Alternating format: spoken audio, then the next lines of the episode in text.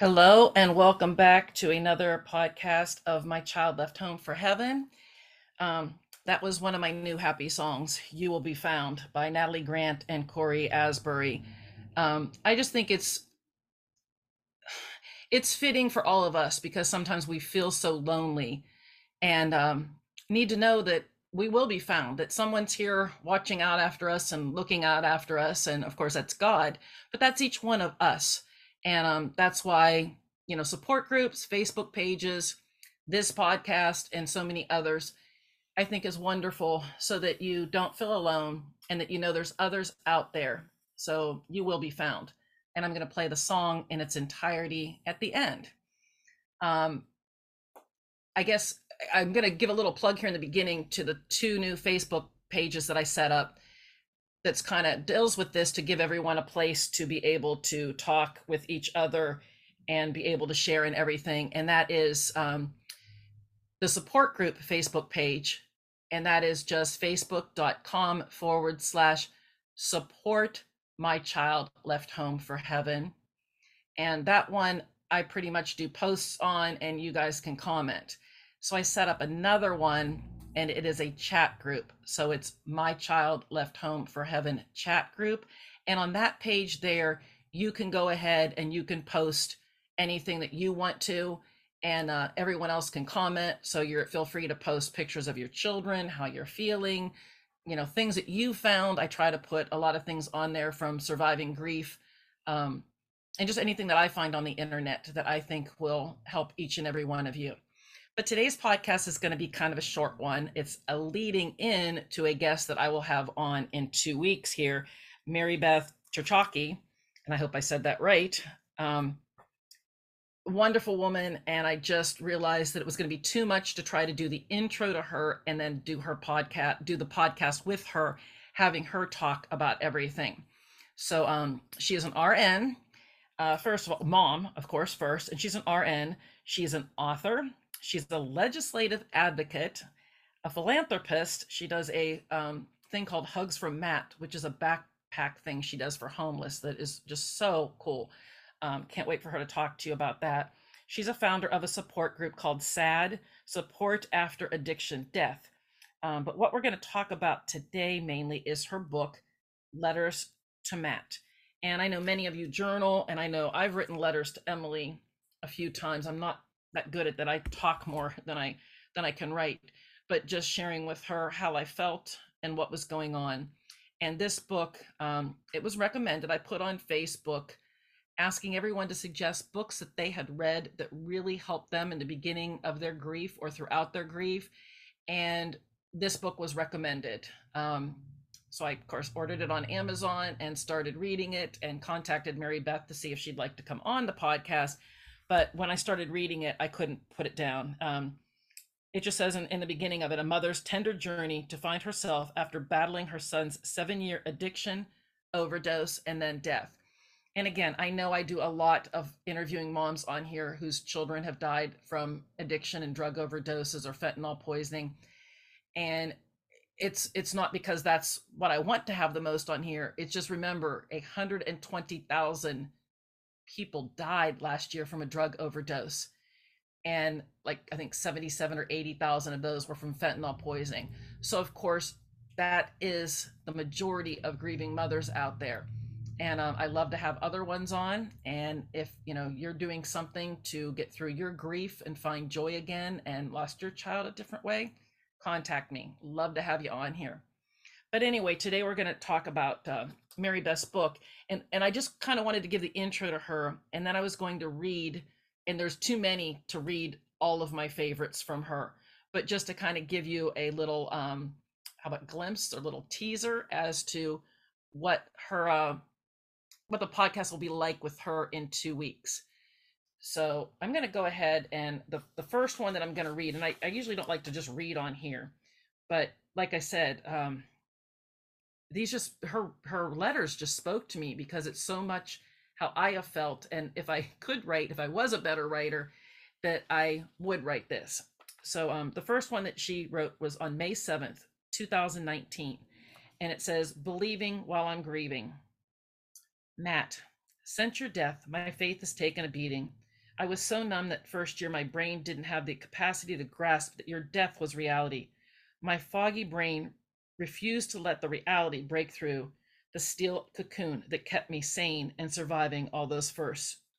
As the years have passed, I now find myself in a constant state of anxiety, wondering about the afterlife. I remember praying for God to keep you safe when you moved to Florida for treatment. I prayed day and night that you would survive your disease and find your way to recovery.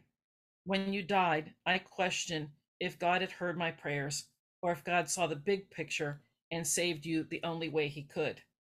I continue to search for answers. I scan the internet for articles written by those who have survived a near death experience, those who speak about seeing their bodies floating above the accident scene in surgical suite, those who speak about feeling peaceful and experiencing a joy they never knew here on earth, of bright lights, glorious flowers, beautiful voices, of being welcomed by beings that they they felt an immediate kinship with, of never being afraid.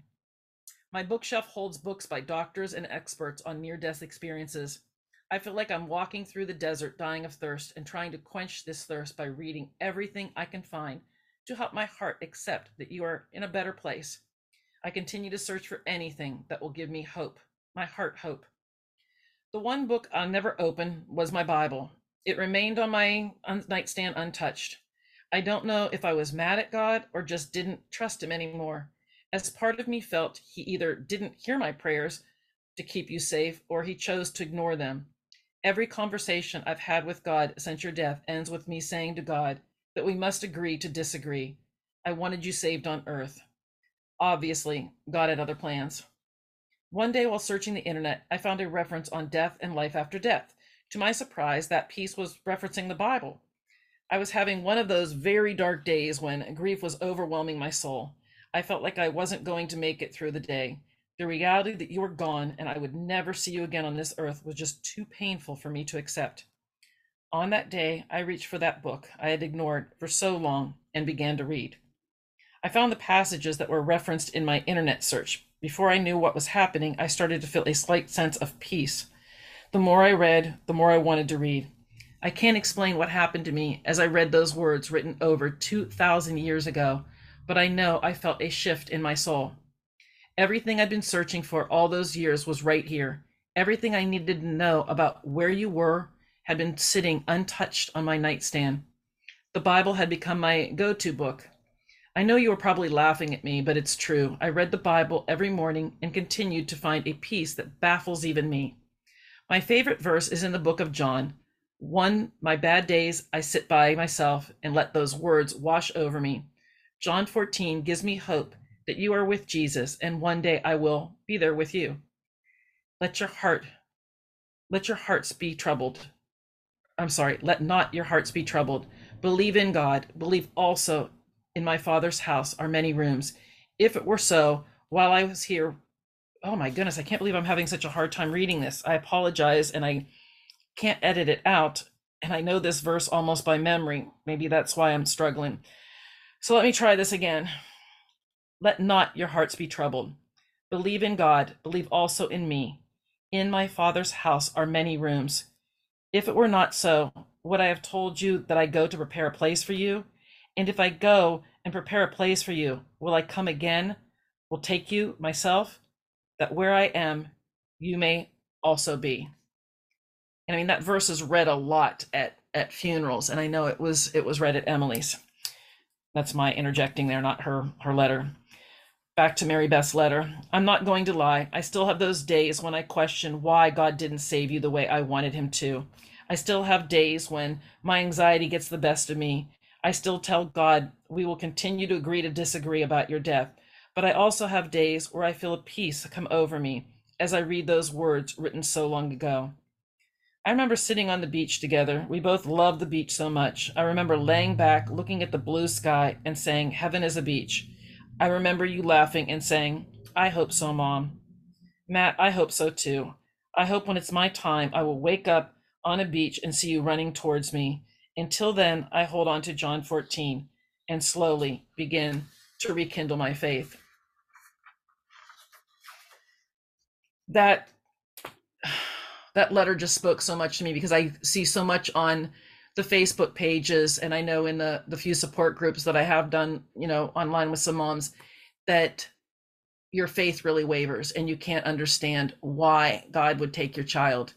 And I get it. I went out on my dock and screamed at the top of my lungs, you know, why God? And my neighbors, you know, wanted to call, they couldn't decide whether to call 911 for the police or for me to go to the hospital or loony bin. Um, and I realized I did the same thing as Mary Beth. I prayed for God to heal Emily. And that was my exact prayer. Lord, please heal her from this disease of addiction.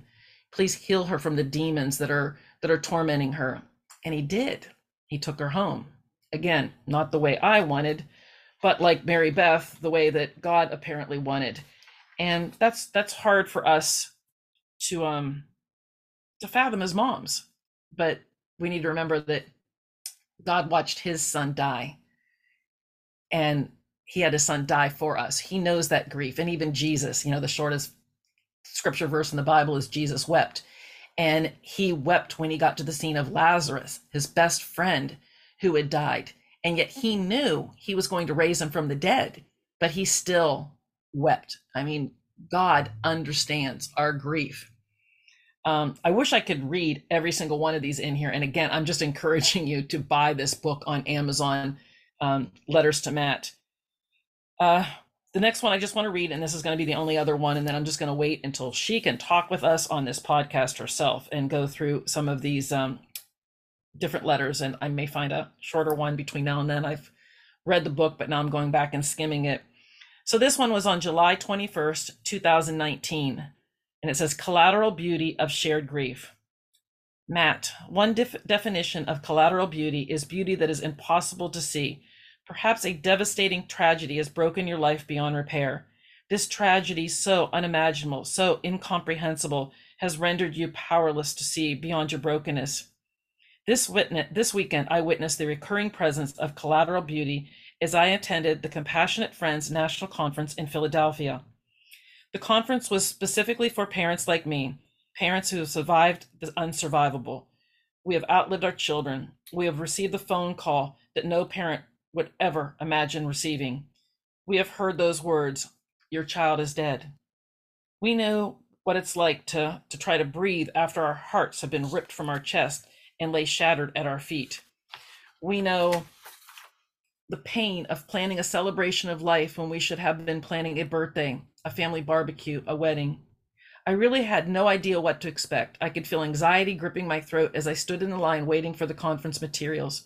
I remember looking around and recognizing the pain etched on parents who knew my grief. We were each given a red lanyard with our names displayed for everyone to see. Many, like me, carried pictures of beautiful smiling faces, faces that should be here, faces that should be laughing and living, faces not mem- memorialized, but alive and well. My heart began to race. My twisted thoughts gripped my brain. I wanted to scream, Hey, do you really think we need to wear a lanyard? Look at our faces. Look at our eyes. Grief has been etched permanently into our being. All you need to do is look. We are marked by unimaginable loss. I remember walking into the ballroom and scanning the room. I could feel my tears beginning as I found the nearest table. So many people gathered together. It was as though we were one broken and encompassing each inch of available space. Space. No longer strangers, no shame, no uneasiness. Our connection was palpable. Pictures, names, and stories were shared without one thought of judgment or guilt. Conversations that are taboo in society flowed like nectar from an exquisite flower.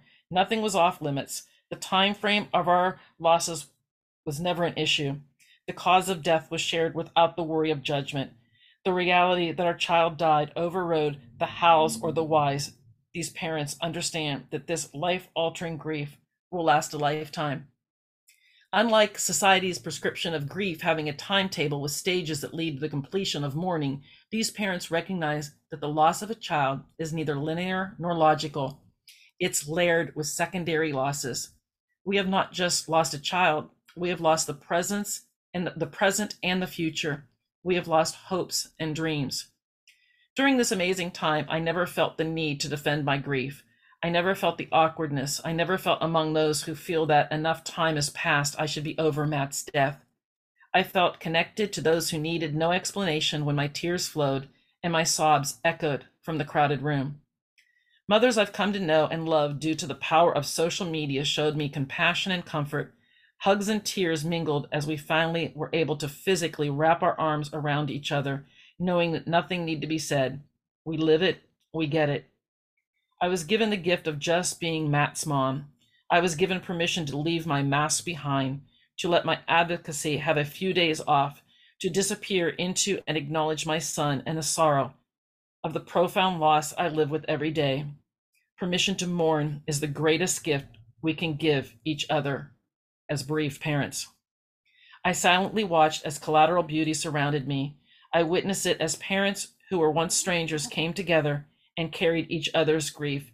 Just for an incredible moment, our grief was lifted by another, allowing our hearts to see the beauty of compassion and understanding that defies explanation.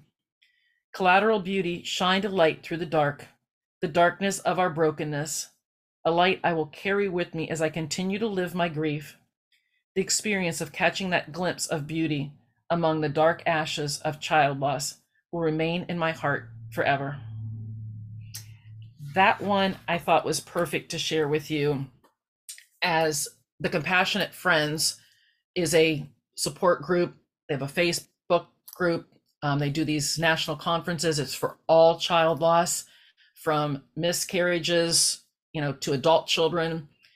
Um, I'm actually going to be there this Denver this this July, July sorry July 7th through 9th in Denver, Colorado is where the conference will be this year, and I was very honored to be asked to be a um, workshop speaker or host, um, talking about dealing with the um, stigma of overdoses and suicide.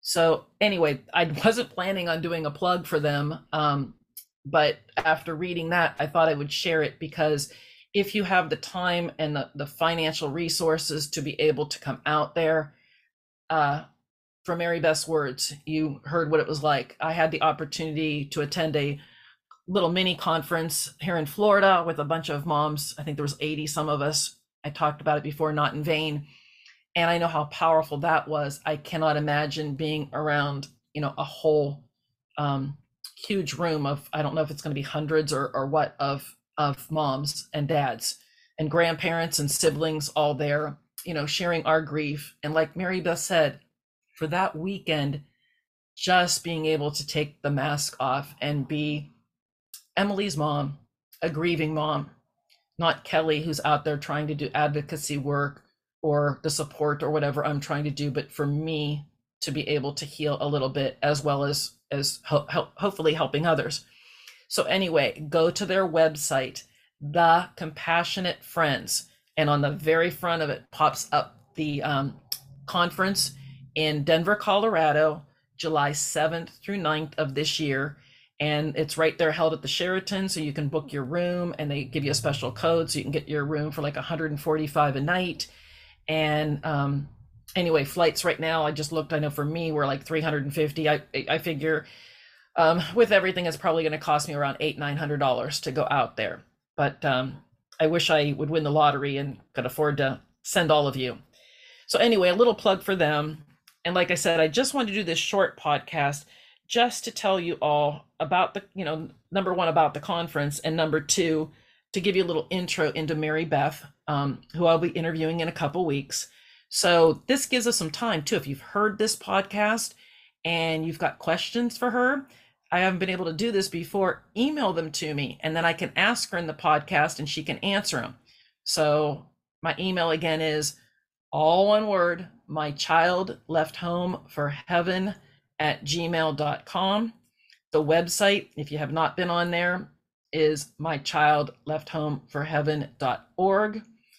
Facebook pages are lifted on, listed on there, and the memorial Facebook page that I only post my podcast and pictures of, you know, that you put on as a memorial to your children so that they will be out there in cyberspace for eternity. We all want our children's faces and memories to um to live on forever and ever. And then I am going to do one more thing that I don't like to do at all, but I'm going to do as I need a little bit of help here. Um, you know, doing a podcast, I still have to pay for, I'm trying to get the editing software, which is a few hundred dollars, and I have to pay for Zoom every month.